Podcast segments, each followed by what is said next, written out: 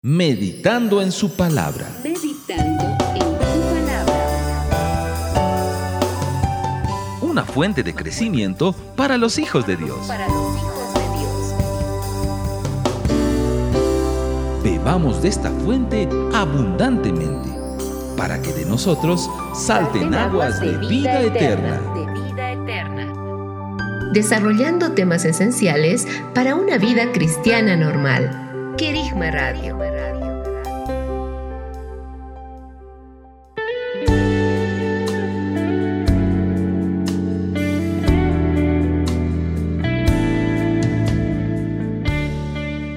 Amados oyentes, muchas bendiciones desde la ciudad de Orlando, Florida.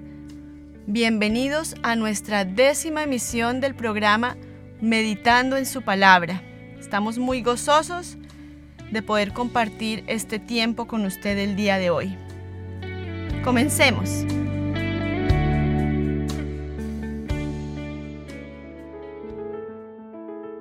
En el devocional anterior hablamos respecto a la misericordia. Él hizo pacto con nosotros y nos dice que la misericordia será edificada para siempre y nos dará las misericordias y fieles promesas hechas a David. Él ya cumplió esto y lo cumplió resucitando a su Hijo. El día de hoy nuestro tema será la verdad. No pretendo dar un concepto de la palabra verdad, esto es más que, que un concepto, que una doctrina una vivencia. La verdad es una persona, la verdad es Cristo mismo. Misericordia y verdad están muy ligadas. Revisemos algunos textos antes de iniciar. Proverbios capítulo 3 versos 3 al 4. Nunca se aparte de ti la misericordia y la verdad. Átalas a tu cuello y hallarás gracia y buena opinión ante los ojos de Dios y del hombre. Salmos 25, verso 10.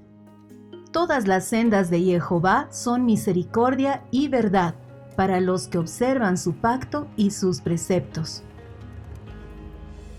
Salmos 26, verso 3. Porque tu misericordia está delante de mis ojos y ando en tu verdad. Salmo 100, verso 5. Porque Jehová es bueno, para siempre su misericordia y su fidelidad de generación en generación.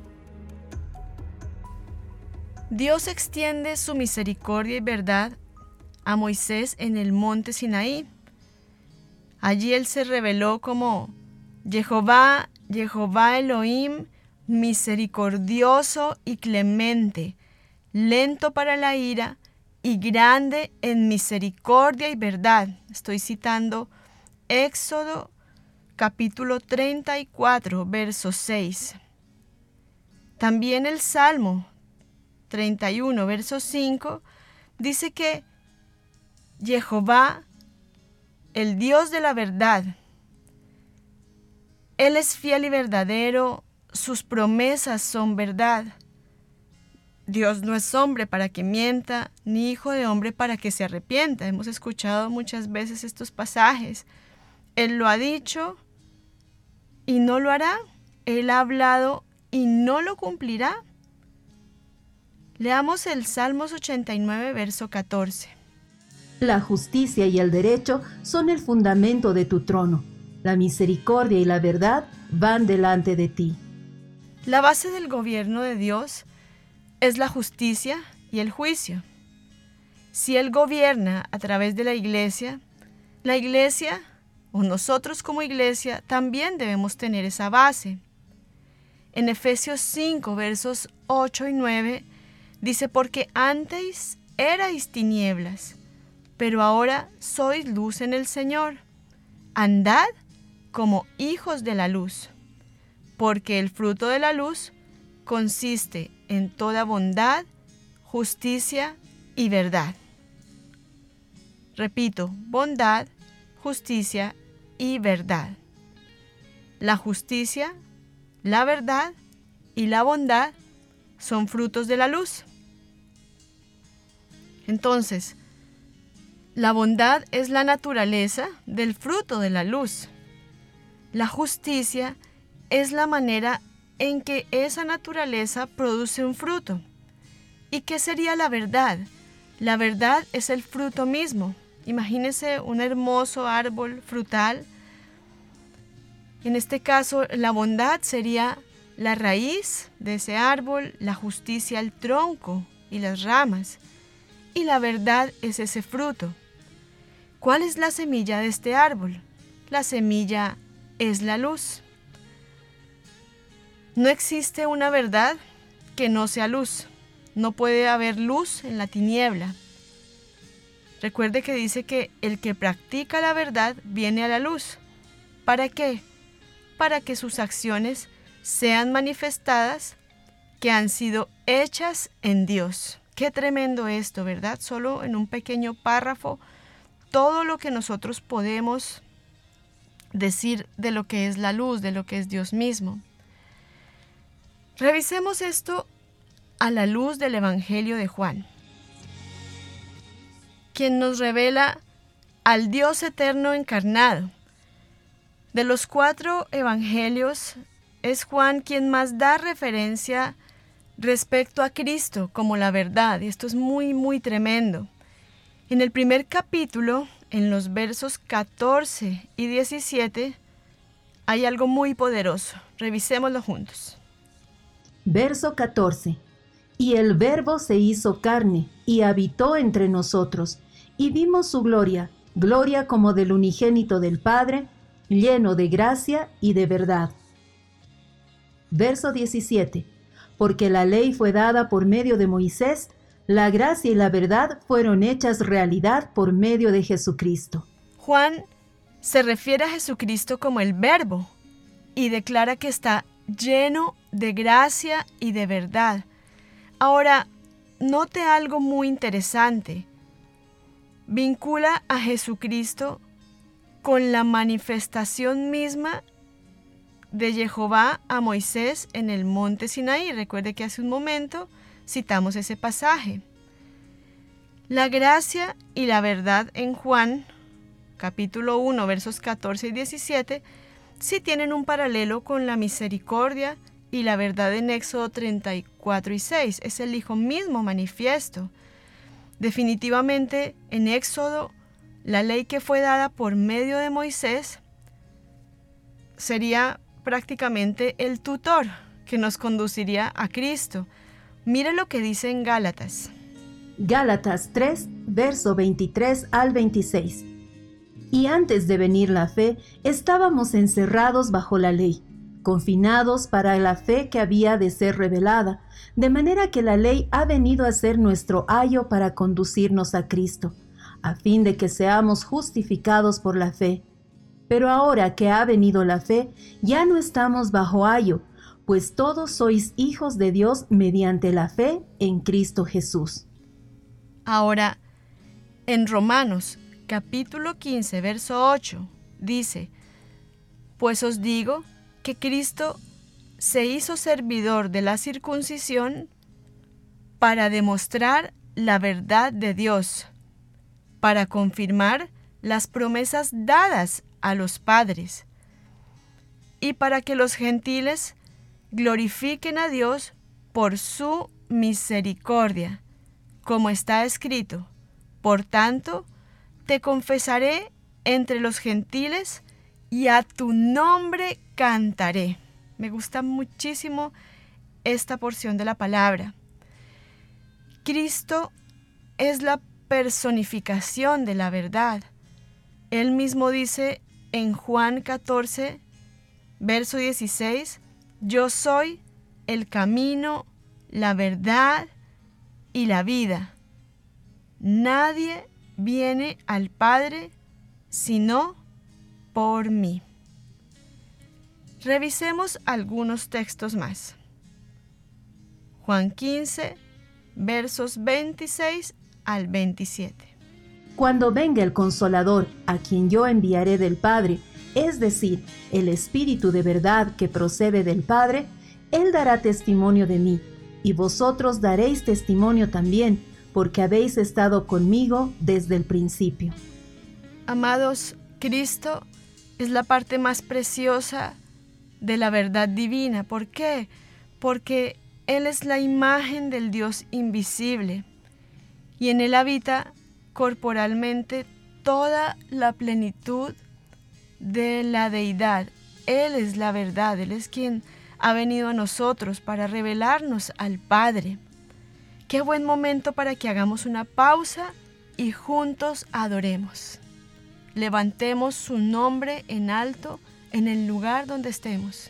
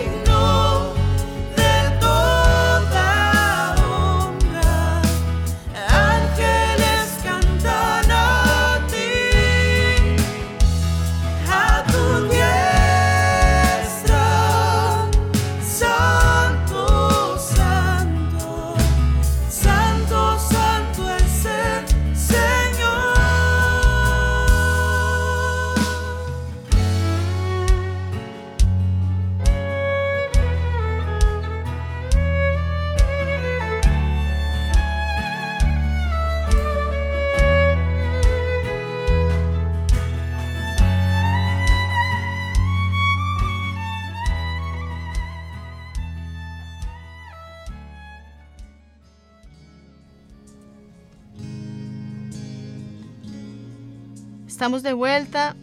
Mi nombre es Marcela Gaitán. Le hablo desde la ciudad de Orlando, Florida. Continuemos. Revisemos el siguiente texto. Es Juan capítulo 18 versos 33 al 37. Entonces Pilato volvió a entrar al pretorio y llamó a Jesús y le dijo, ¿Eres tú el rey de los judíos? Jesús respondió, ¿esto lo dices por tu cuenta o porque otros te lo han dicho de mí? Pilato respondió, ¿acaso soy yo judío? Tu nación y los principales sacerdotes te entregaron a mí. ¿Qué has hecho? Jesús respondió, Mi reino no es de este mundo. Si mi reino fuera de este mundo, entonces mis servidores pelearían para que yo no fuera entregado a los judíos. Mas ahora mi reino no es de aquí. Pilato entonces le dijo, ¿Así que tú eres rey? Jesús respondió, Tú dices que soy rey. Para esto yo he nacido, y para esto he venido al mundo, para dar testimonio de la verdad. Todo el que es de la verdad, escucha mi voz. Pilato le preguntó, ¿qué es la verdad? Y habiendo dicho esto, salió otra vez a donde estaban los judíos y les dijo, yo no encuentro ningún delito en él. Note la situación que se da aquí.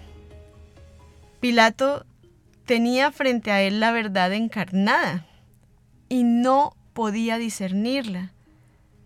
Y tras el hecho le pregunta, ¿qué es la verdad? En realidad, esa pregunta había sido contestada en medio del diálogo. Él le dice, para esto yo he nacido y para esto he venido al mundo, para dar testimonio de la verdad. Todo el que es de la verdad escucha mi voz. Su pregunta realmente no provenía de un corazón que realmente deseaba conocer la verdad, sino más bien de alguien que pensaba que no existía y por eso ni siquiera esperó la respuesta. Note que él simplemente hace otra acción y, y no espera nada. Este mismo escepticismo lo vemos a diario, eh, en la verdad transformada en algo relativo o cambiante o que acomoda los hechos a su conveniencia. Y se presentan cosas como verdaderas, pero Realmente no es así. La, sociedad en este tiempo dice, cada hombre tiene su propia verdad, busca su verdad. Todo es pensado para amoldarse a los propósitos del hombre y no al propósito, a lo predestinado, a la voluntad buena y agradable y perfecta de nuestro Padre. Nosotros no estamos para defender la verdad. Mire lo que dice Juan 16, versos 12 al 13. Aún tengo muchas cosas que deciros, pero ahora no las podéis soportar. Pero cuando Él, el Espíritu de verdad, venga, os guiará a toda la verdad, porque no hablará por su propia cuenta, sino que hablará todo lo que oiga, y os hará saber lo que ha de venir. Definitivamente, la verdad no necesita defensa, es el mismo.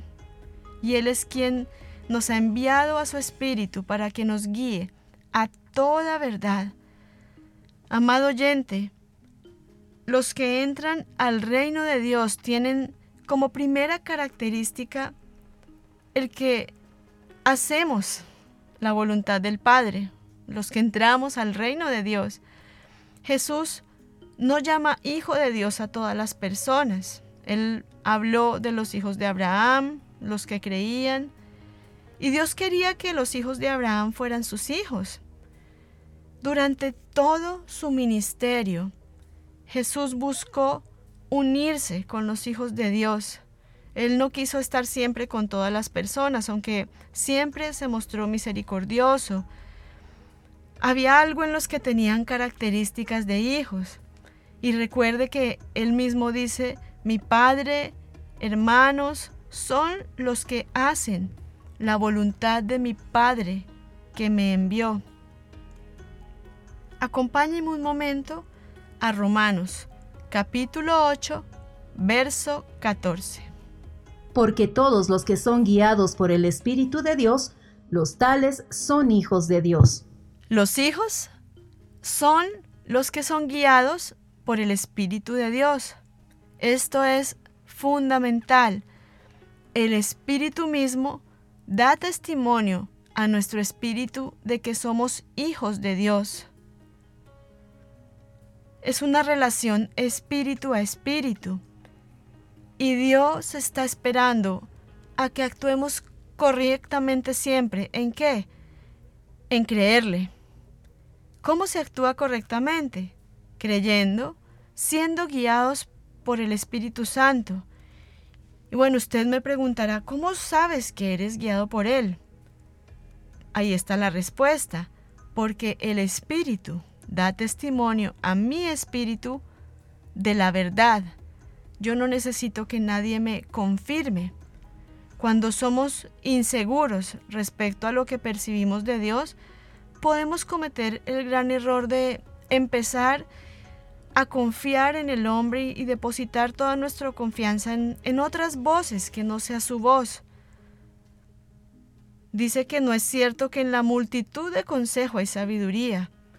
Amados, no necesitamos consejeros cuando tenemos al Espíritu Santo.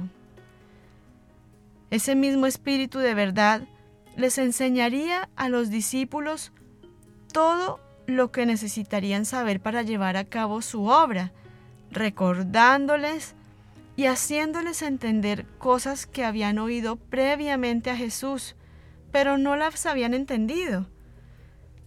Es Cristo mismo revelado a ellos. Acompáñeme a este maravilloso texto. Primera Juan 5, versos 6 al 12. Este es el que vino mediante agua y sangre, Jesucristo, no solo con agua, sino con agua y con sangre. Y el Espíritu es el que da testimonio, porque el Espíritu es la verdad. Porque tres son los que dan testimonio en el cielo. El Padre, el Verbo y el Espíritu Santo. Y estos tres son uno. Y tres son los que dan testimonio en la tierra. El Espíritu, el agua y la sangre. Y los tres concuerdan.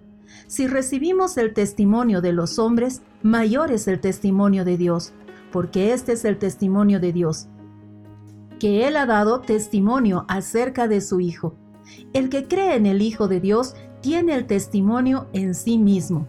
El que no cree a Dios ha hecho a Dios mentiroso, porque no ha creído en el testimonio que Dios ha dado respecto a su Hijo. Y el testimonio es este, que Dios nos ha dado vida eterna, y esta vida está en su Hijo.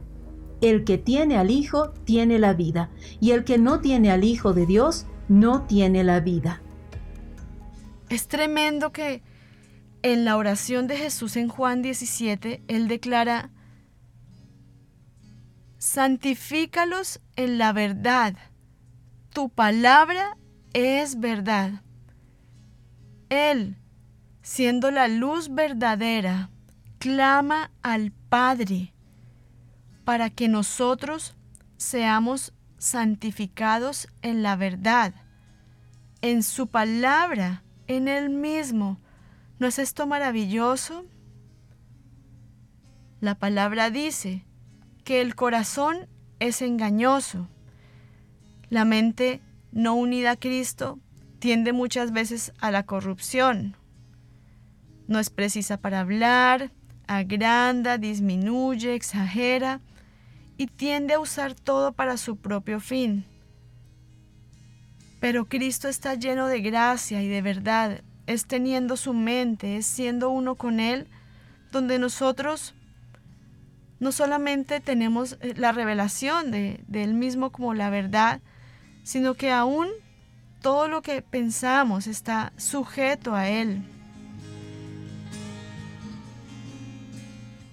Cristo está lleno de gracia y de verdad. Marque esto.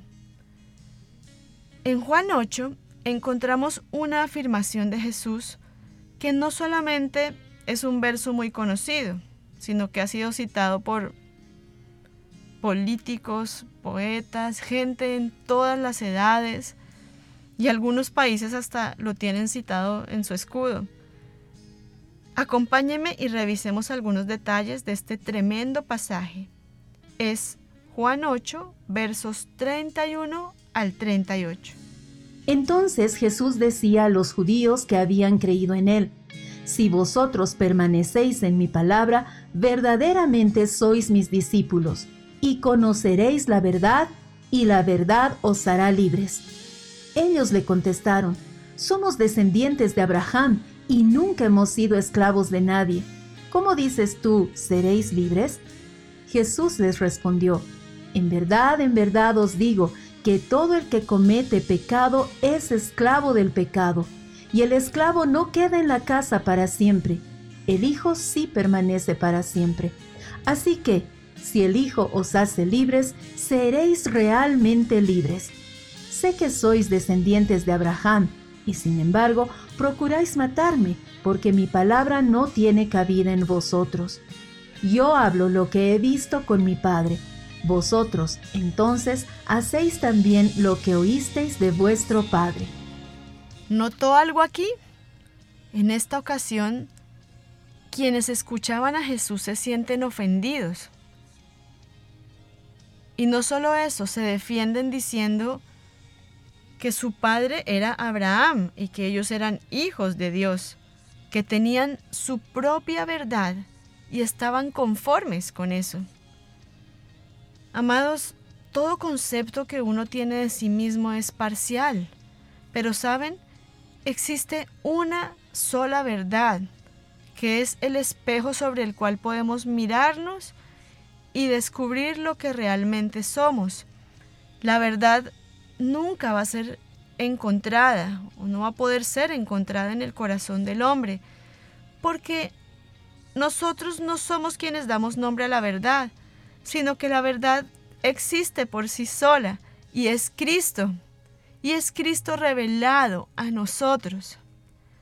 Ahora, tenga en cuenta que en el contexto en que Jesús hizo esta afirmación, el judaísmo creía que la ley de Moisés hacía libre al hombre. Entonces hay razones para que ellos hagan eso. Por esto los gobernantes miraban con desprecio al pueblo al que consideraban ignorante, ¿verdad? Habían eruditos y habían posiciones también eh, sacerdotales. Recuerde que un capítulo más atrás, en Juan 7, versos 47 al 49, se da una situación y ponga mucha atención a lo que dice en este pasaje. Entonces los fariseos le contestaron, ¿es que también vosotros os habéis dejado engañar? ¿Acaso ha creído en él alguno de los gobernantes o de los fariseos? Pero esta multitud que no conoce de la ley, maldita es. ¡Qué tremendo! Dice, el que no, con, el que no conoce la ley, o hablando de la multitud, dice, maldita es, qué fuerte esto, ¿verdad? Por eso es tan, tan tremendo lo que Jesús dijo. Y es que sería la verdad lo que los podía hacer libres, no la ley de Moisés. Imagínense cómo se les retumbó a ellos todo. En un principio, ambas cosas podrían parecer lo mismo, pero ya hemos visto que en este Evangelio no son exactamente iguales. Recuerde que mencionamos este texto en Juan 1.17, pues la ley por medio de Moisés fue dada, pero, hay un pero muy importante, la gracia y la verdad vinieron por medio de Jesucristo.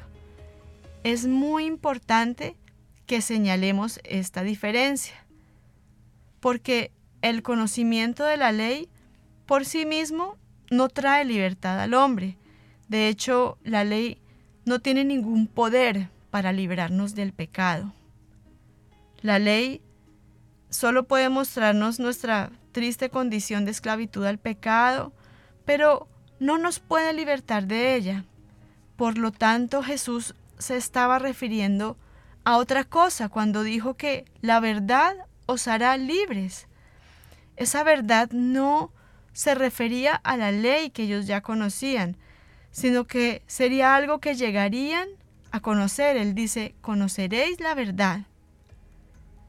La verdad es un fruto de la luz. Dios es luz y en Él no hay tiniebla alguna.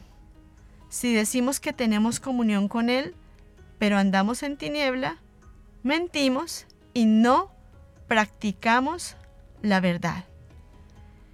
En el corazón del Padre, querido oyente, está no solo que seamos salvos, sino que vengamos al pleno conocimiento de la verdad. No es algo parcial o a medias, es la plenitud de Cristo, la verdad revelada a nosotros. ¿No es esto poderoso? Hay muchas recomendaciones en la palabra de que seamos consecuentes y constantes en buena conducta. De hecho, dice que nos ciñamos con la verdad. Pero hay un texto que cuando estaba revisando esto, me gustaría mucho citar y es Segunda de Timoteo capítulo 2, verso 14. Pablo en la carta es muy enfático en recomendar algunos aspectos.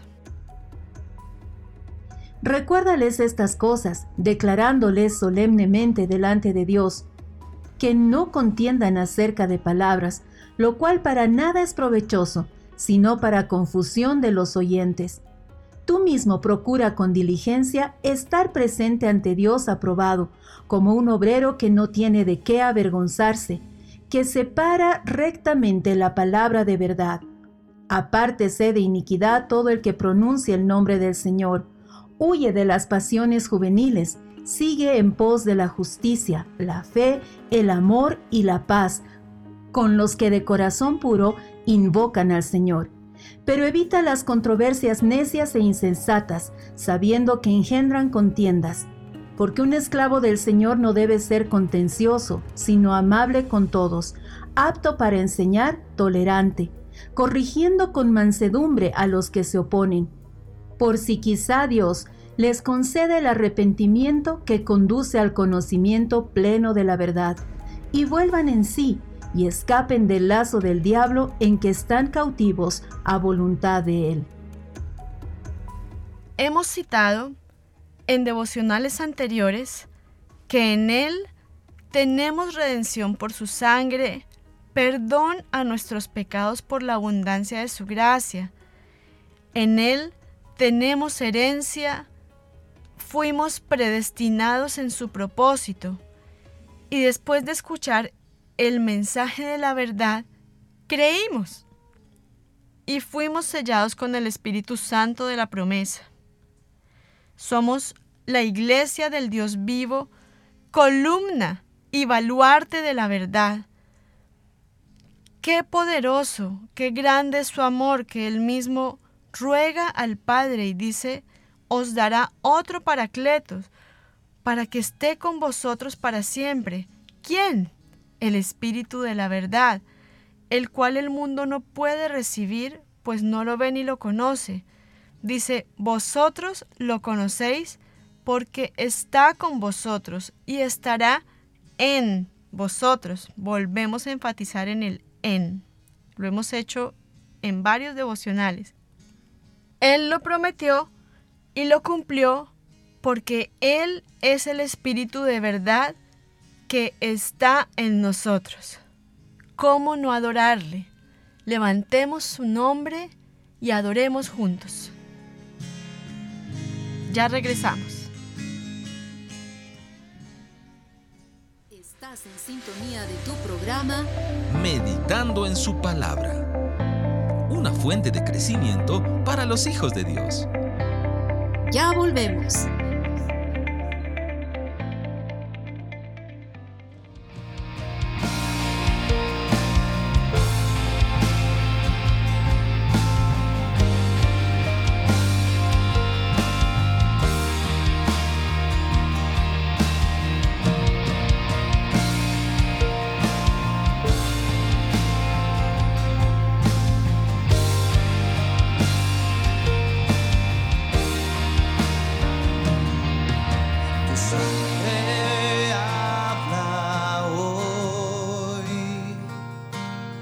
de tu gracia y tu amor. Tu sangre redime las naciones, imparte tu perdón y reconciliación. Tu sangre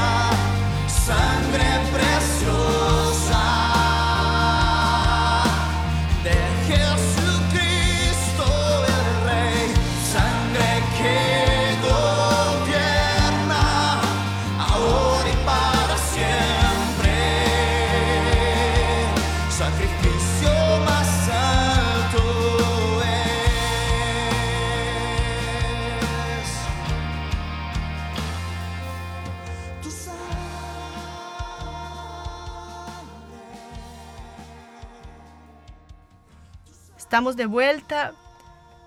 Querido oyente, la verdad no es solo algo a creer, algo a vivir o a discernir, sino sobre todo alguien a quien amar.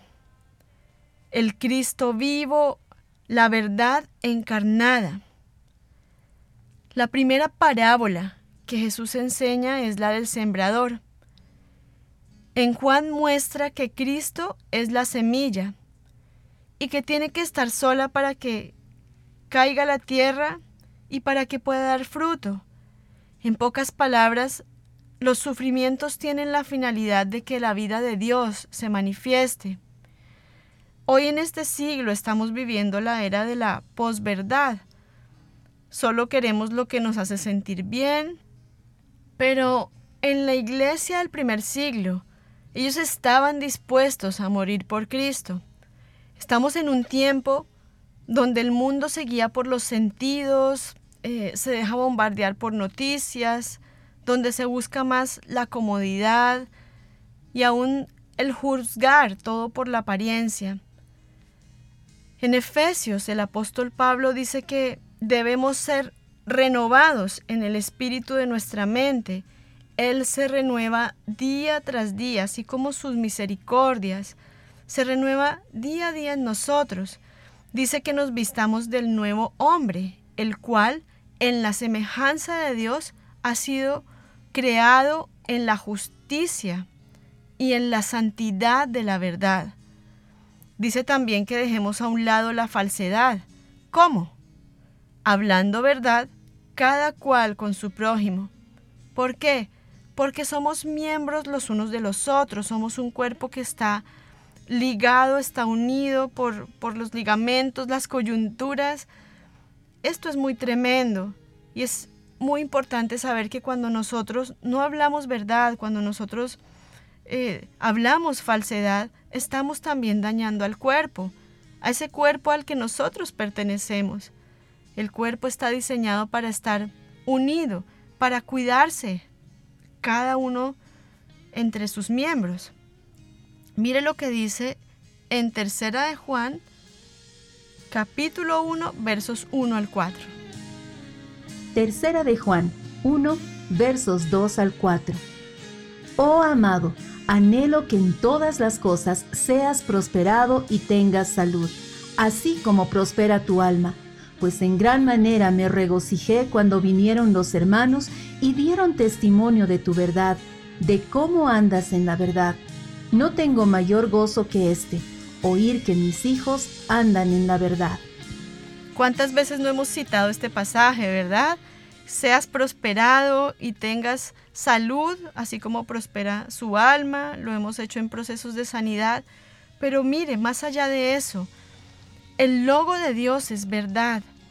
El logo se hizo carne y tabernaculizó entre nosotros, lleno de gracia y verdad. La verdad es la vida de Cristo, la verdad es Cristo, la cual debe ser manifestada a nosotros. La verdad es Cristo mismo alumbrando nuestra vida. Él es lámpara y nos revela quiénes somos realmente por naturaleza. Nos revela el camino en el cual debemos andar para así ser transformados conforme a su imagen. Entonces, qué hermoso, ¿verdad? Al, ser alumbrada nuestra vida con su luz, podemos reconocer que somos pecadores y necesitamos perdón y redención y justificación y todo esto nos lleva vez tras vez al arrepentimiento. El salmista decía, y me lo imagino con mucha pasión, Enséñame, oh Jehová, tu camino, caminaré en tu verdad, afirma mi corazón para que tema tu nombre. Qué glorioso es enseñarle esto a nuestros hijos, ¿verdad?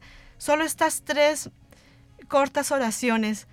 Caminaré en tu verdad, afirma mi corazón para que tema tu nombre. Qué tremendo que las generaciones que están viniendo delante de nuestro hagan estas declaraciones vez tras vez.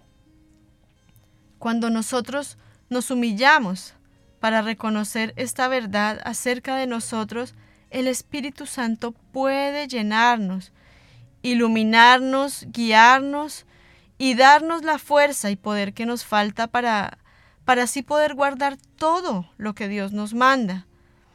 En lugar de hacer nuestra propia voluntad, estás buscando, ¿verdad? Nuestros propios deseos, podemos renunciar a esta y hacer o decidir hacer la voluntad de Dios.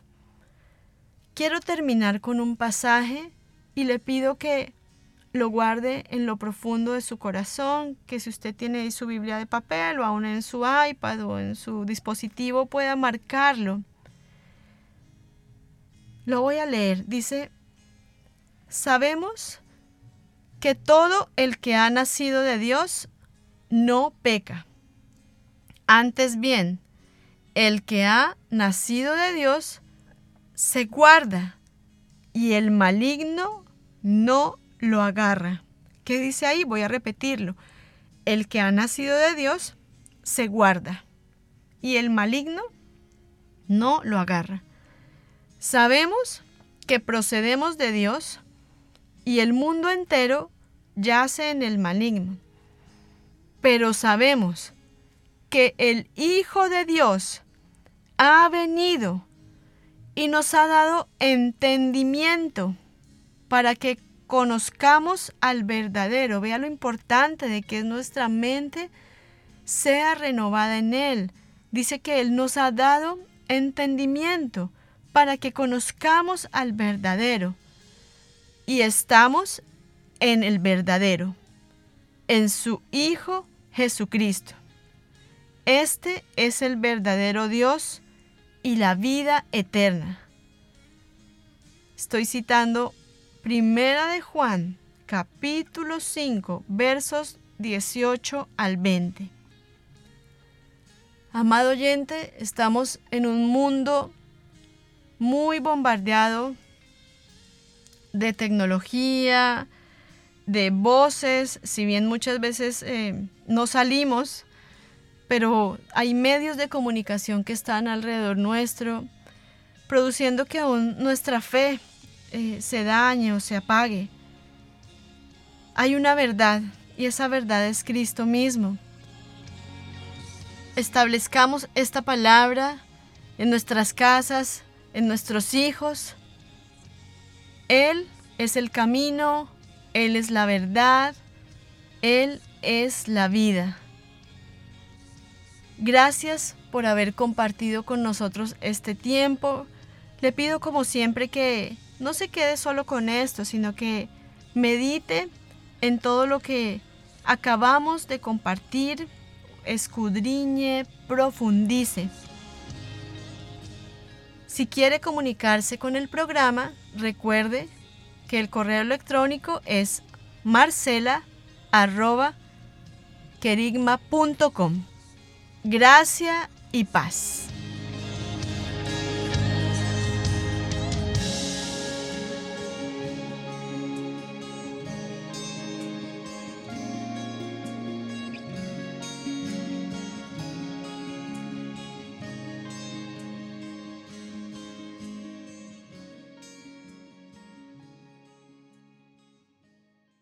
Estás en sintonía de Querigma Radio, extendiendo el mensaje del reino de Dios a todas las naciones de la tierra.